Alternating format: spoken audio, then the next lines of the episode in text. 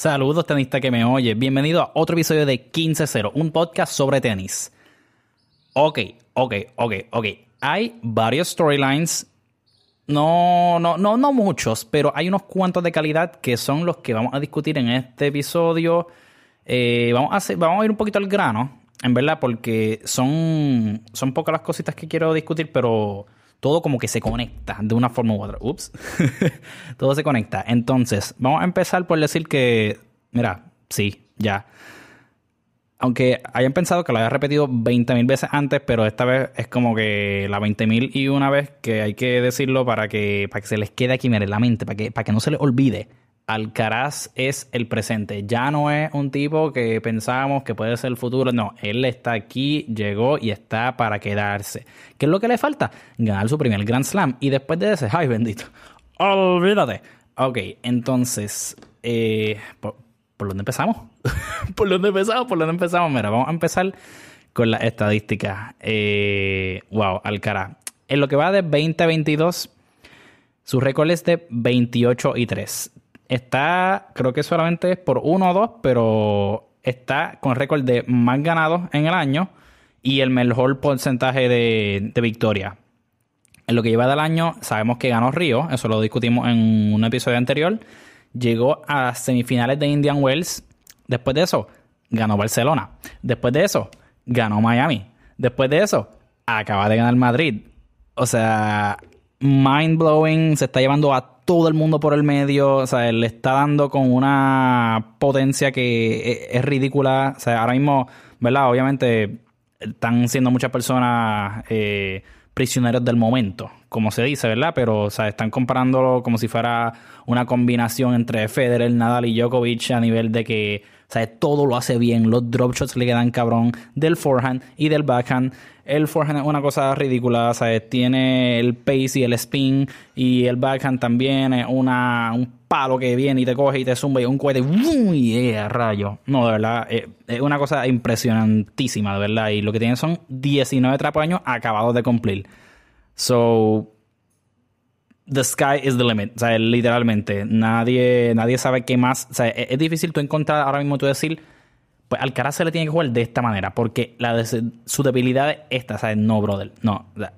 Ahora mismo no hay una forma menos. ¿sabes? Tienes que jugar lo mejor que tú puedas jugar y, y moverlo como tú puedas y ver si se te da algo, si lo cansas, que mucha suerte con eso, porque ¿sabes? E, el tipo yo creo que está dispuesto a cualquier tipo de situación que tú te podrías imaginar que puedes decir, ah, bueno, pero no ha hecho esto todavía.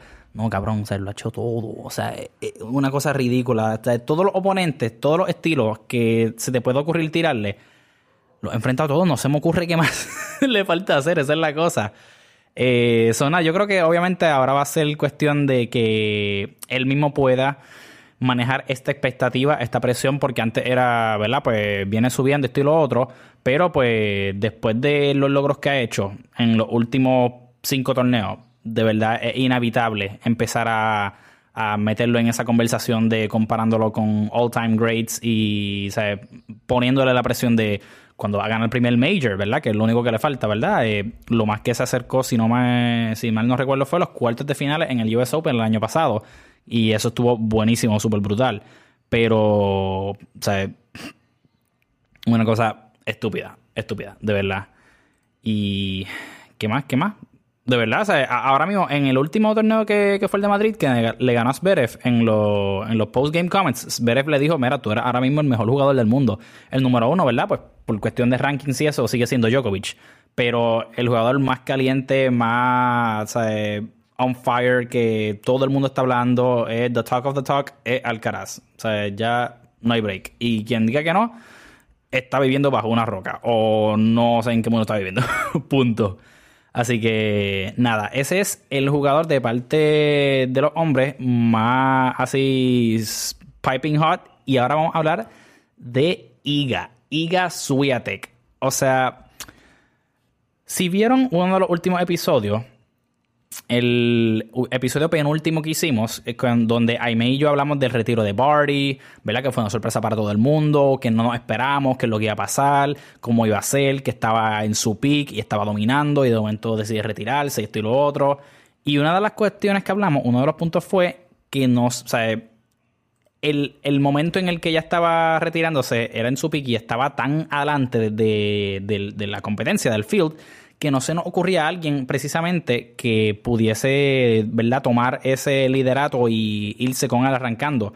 Porque pensamos que, de acuerdo a lo que habíamos visto en ese momento, iba a ser una pelea brutal entre todo el mundo, como que un mes se va una chica número uno, otro mes se va otra, o de momento está gana el Major y se va a número uno, porque la diferencia entre los puntos era tan y tan pequeña que el lead podía ser de cualquiera literalmente al final de cada mes, dependiendo de los resultados. Pero, pero, es que me estoy riendo porque me está acordando un tweet que vi que, que básicamente eh, ¿verdad? resume todo esto. Y Gasuyatek un día se levantó, ¿verdad? Igual que todos nosotros, se levantó y dijo, ay, ¿sabes qué? Yo como que no, no tengo ganas de volver a perder un juego de tenis en mi vida. Y ya. O sea, e-, ella se levantó y decidió, no voy a volver a perder un, a perder un juego ever. ¿Y sabes qué es lo que se ha producido? Va en una racha de 28 juegos corridos ganados. Escúchelo bien, 28. ¿Sabes qué? Vamos a decirlo 28 veces win, win, win, win, win para que entiendas cuántos juegos es que hay que ganar y cuál es la magnitud de estas cosas que ella ha hecho. Ella ha ganado un juego, dos juegos, tres juegos, cuatro juegos, cinco juegos, seis juegos, siete juegos, ocho juegos, nueve juegos, diez juegos, once juegos, doce juegos, 13 juegos, 14 juegos, 15 juegos, 16 juegos, 17 juegos, 18 juegos, 19 juegos, 20 juegos, 21 juegos, 22 juegos, 23 juegos, 24 juegos, 25 juegos, 26 juegos, 27 juegos, 28 juegos corridos. Ha cogido a sus últimos 28 oponentes y le ha hecho pam, pam, pam, pam, para tu casa. Wow, pero qué pesquisa ha hecho. Y la cosa es que no han sido como que, o sea, uno o dos, han sido han sido matches que han sido, ¿verdad? Un poco competitivos, por decirlo así. Pero, gente, está cogiéndola y la está haciendo triza, la está haciendo mierda. Para que tengan una idea, eh, incluyendo la final de Roland Garros, donde ya ganó su primer major eh, hace dos años, en 2020, estos son, desde ese entonces, ella ha llegado a ocho finales. Y estos son los scores de sus ocho finales. 2020, Roland Garros, 6-4, 6-1. No sudó mucho. 2021, Adelaida, 6-2-6-2. 2021, Roma, 6-0, 6-0. 2022, Doha. Ya llegamos, ahora, ahora estamos en 2022. 6-2, 6-0. 2022, Indian Wells, 6-4-6-1. 2022, Miami, 6-4-6-0. Se llevó el Sunshine Double. 2022, Stuttgart, 6-2, 6-2. 2022 Roma, el título que estaba defendiendo del año pasado y su más reciente, 6-2-6-2. O sea, es una cosa que, wow, o sea, uno solamente sueña de ese tipo de éxito y de verdad que yo pienso que no se está hablando lo suficiente de Iga en estos momentos. No se está hablando lo suficiente. ¿Sabes por qué? Porque lo que ella ha hecho es igual o más impresionante que lo que ha hecho Alcaraz. Obviamente, ¿verdad? El circuito de las mujeres no se les da la misma cobertura que es una pena, de verdad, porque una jugadora de este calibre, con las cosas que está haciendo en este momento, solamente ¿sabes? puedes comparar tal vez con una Serena, que es una cosa ridícula.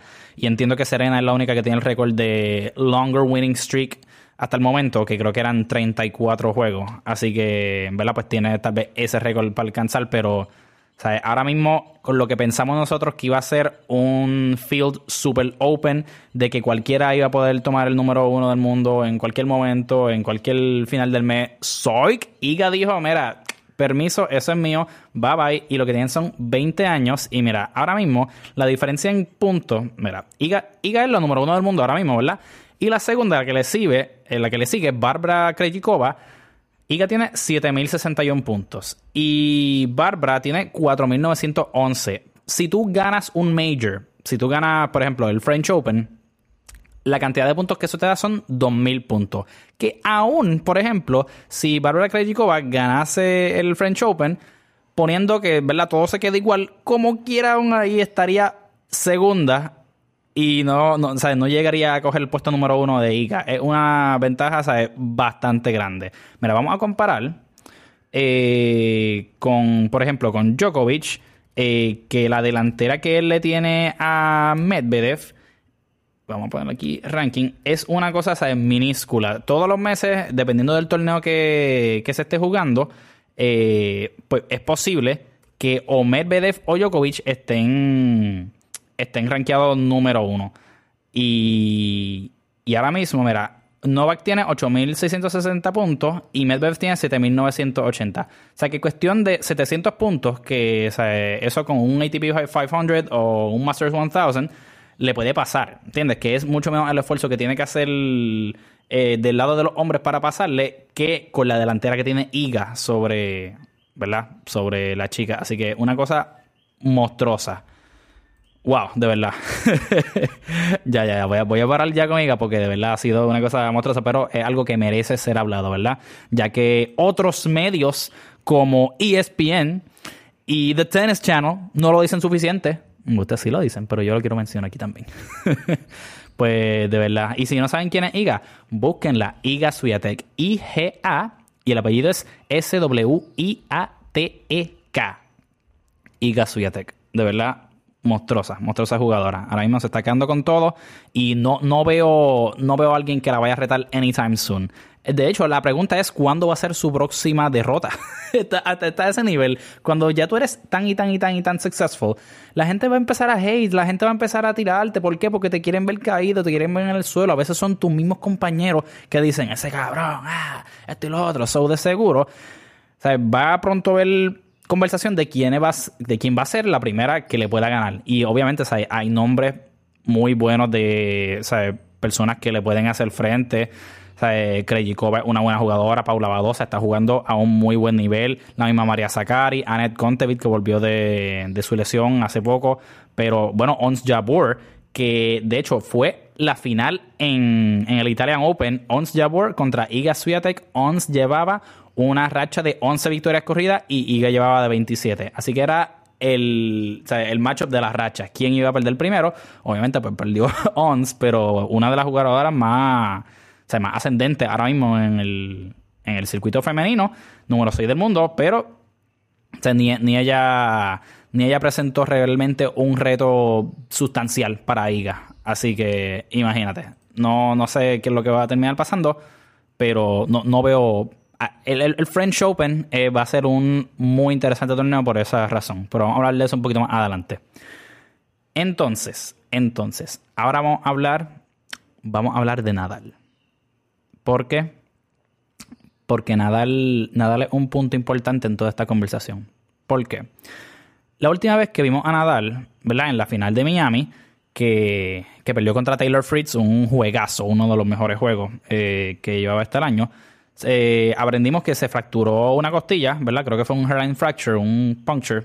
Nada, ¿verdad? Fuera de este mundo, pero sí tuvo que estar fuera por cuatro semanas para poder recuperarse, etcétera, etcétera. No podía moverse casi nada, prácticamente.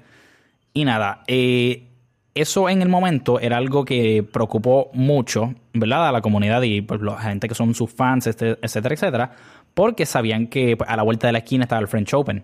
Eh, la temporada de Clay empezaba ya pronto eh, estuvo fuera sus cuatro semanas y decidió ir a jugar a Madrid.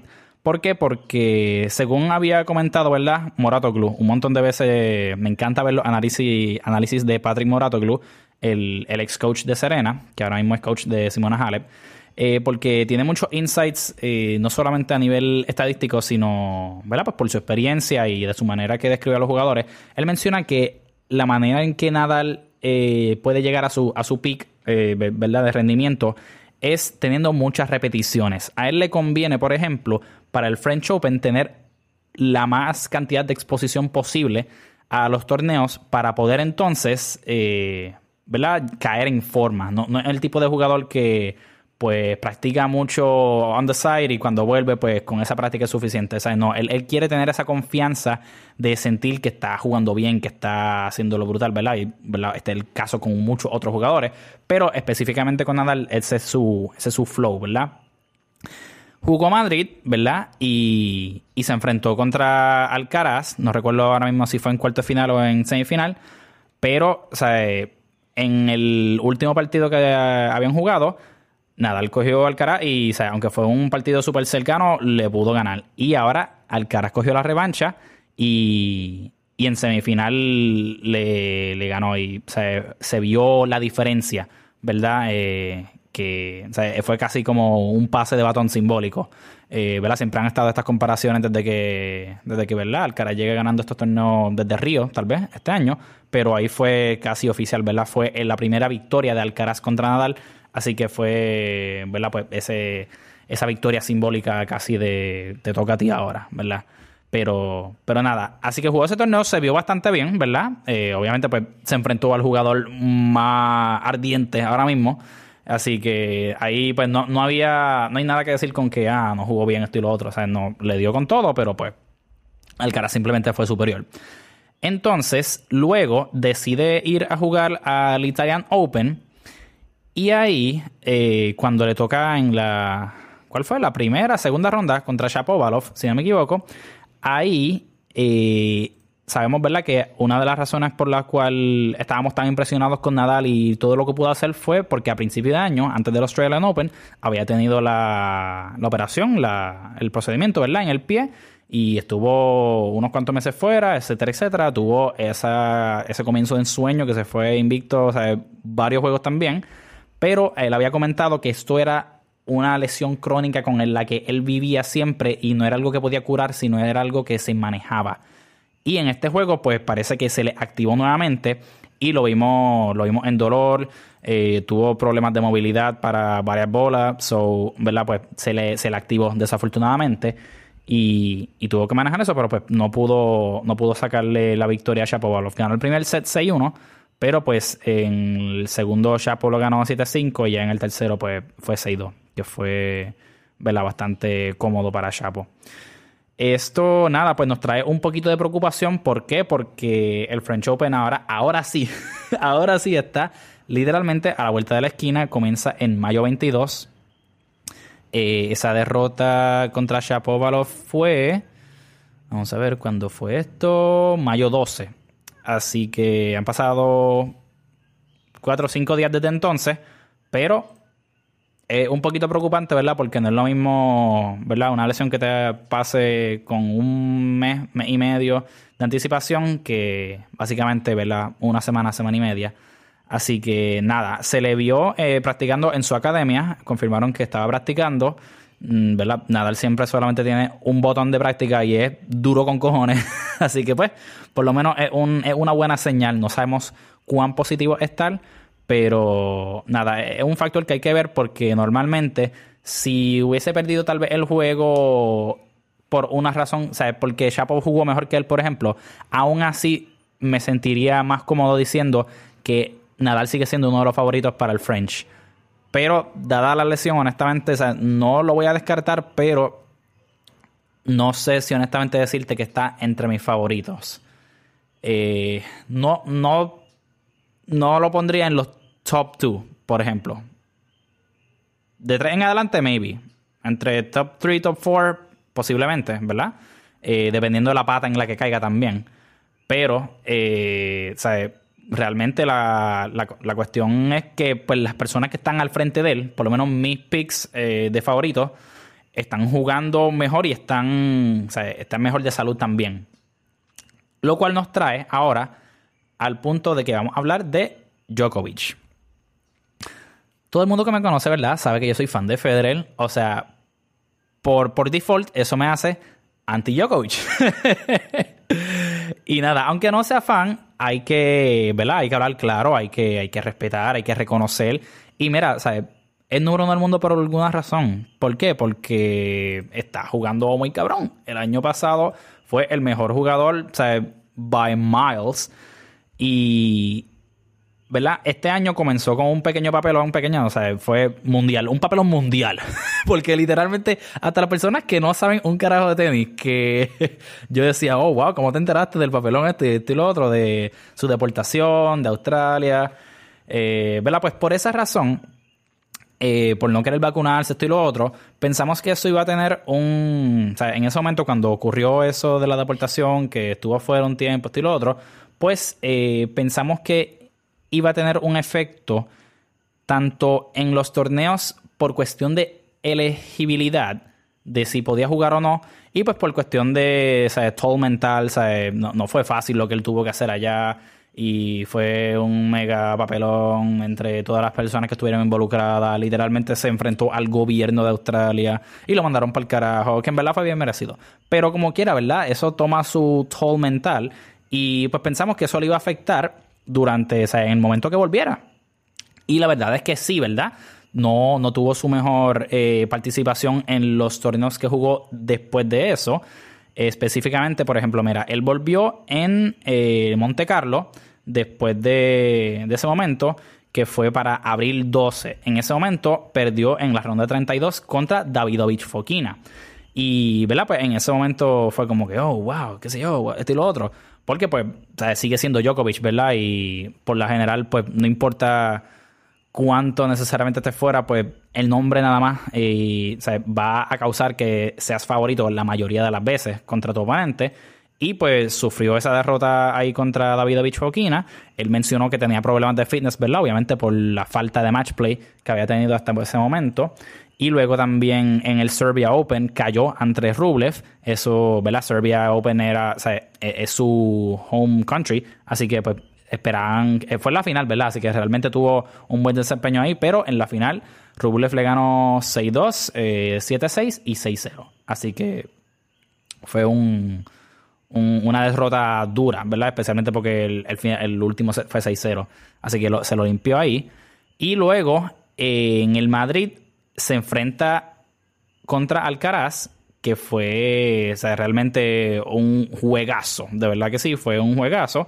No, ahí no te puedo decir que fue por problemas de fitness ni porque jugó mal ni, nada de esto, porque aquí realmente ya estaba cayendo más en tiempo. Y el primer set lo ganó Djokovic 7-6, pero después Alcaraz se llevó el segundo 7-5 y el tercero también en un tiebreak 7-6. 7-5 el score. Así que ya ahí estábamos viendo que estaba cayendo en forma. Realmente no estaba muy off de, ¿verdad? El jugador que sabemos que él puede ser. Y pues llegó el Italian Open aquí en Roma y ganó la, final bastante cómodamente a Tsitsipas 6-0, 7-6. Así que, o sea, realmente no perdió ningún set durante todo el, torneo. Así que podemos concluir de verdad, si viste los juegos o simplemente por ver los scores, ¿verdad? Podemos concluir que yo pienso que he's back. Ya, ya él está en forma nuevamente para poder jugar su nivel más alto en, en esta ocasión, ¿verdad? Y todo el mundo sabe que de la manera que él juega bajo presión es una cosa de admirar, de verdad, porque no hay muchos jugadores que pueden eh, ponerse a ese nivel cuando llega el momento grande. Y qué momento más grande que defender el, el, el título de Roland Garros que tiene ahora mismo. Así que eso es otra cosa para considerar. Lo que nos lleva a este próximo punto. ¿Quiénes son los favoritos de Roland Garros?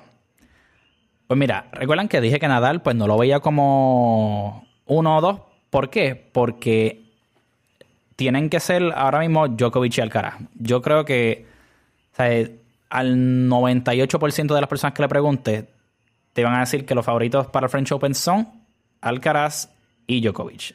No... O sea, y Nadal ahí bien, bien close, o sea, bien, bien cerquita, bien cerquita, pero va, mucho va a depender de su salud.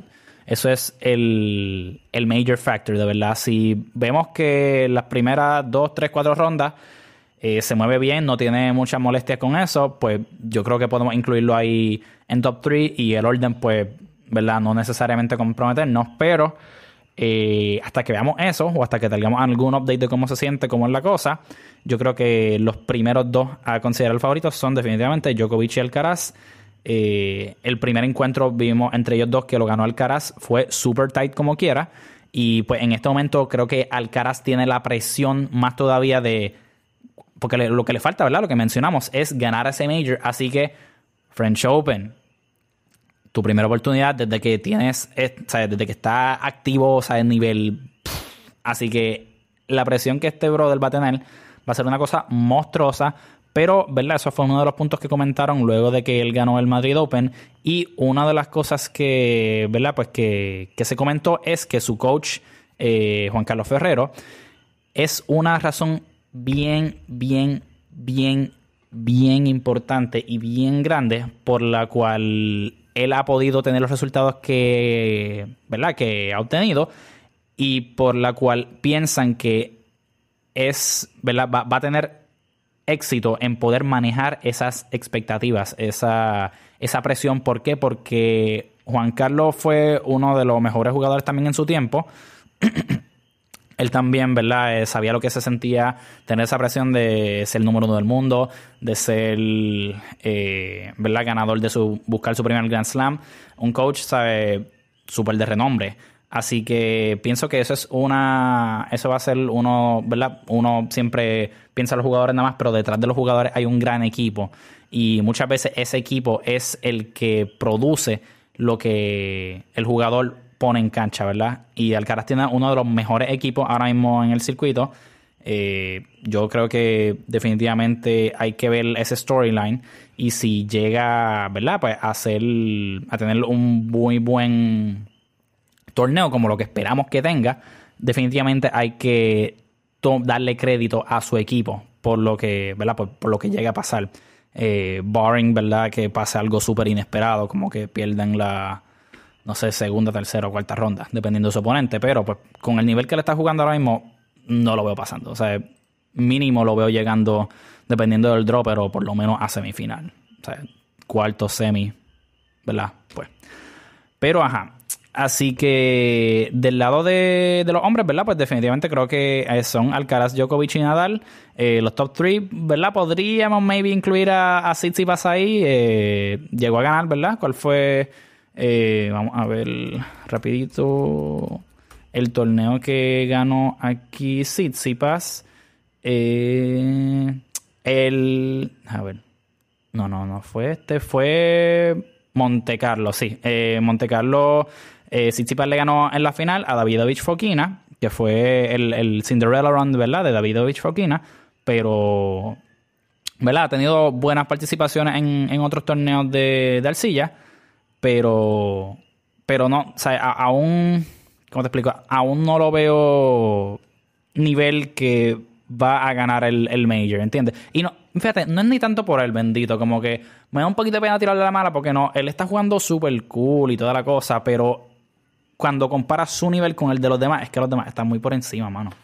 Están demasiado por encima. Eh, eh, es una cosa ridícula. Mano, eh, eh, es, como esa, esa maldición a veces que te toca de vivir en la misma era que otras personas, por ejemplo, Roddick, que le tocó vivir en la misma época que Djokovic, que Nadal, que Federer, que Federer lo tenía de hijo cada vez que se enfrentaban. Pam, pam, pam, coge, cabrón, ton, ton, ton, ton, y no le dejó ganar ni un Wimbledon, mano. El pobre Roddick ahí matándose con su servicio que iba a 140 millas por hora, 130, ay bendito, pero el brother pues, no pudo ganar ningún major gracias a, esa parejita, a ese trío de jugadores. Así que pues, ni modo. Y yo creo que en este momento, ¿verdad? No, no estoy hablando de su carrera porque todavía falta mucho.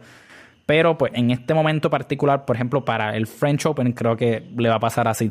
Simplemente hay demasiado buen talento ahora mismo eh, para que yo lo vea como favorito o que lo vea ganando este Major, aunque llegó a la final el año pasado, pero el año pasado Carlitos no estaba al nivel que está ahora. De verdad, es, una cosa ridícula. Y, nada, o sea, también tiene que romperte el corazón.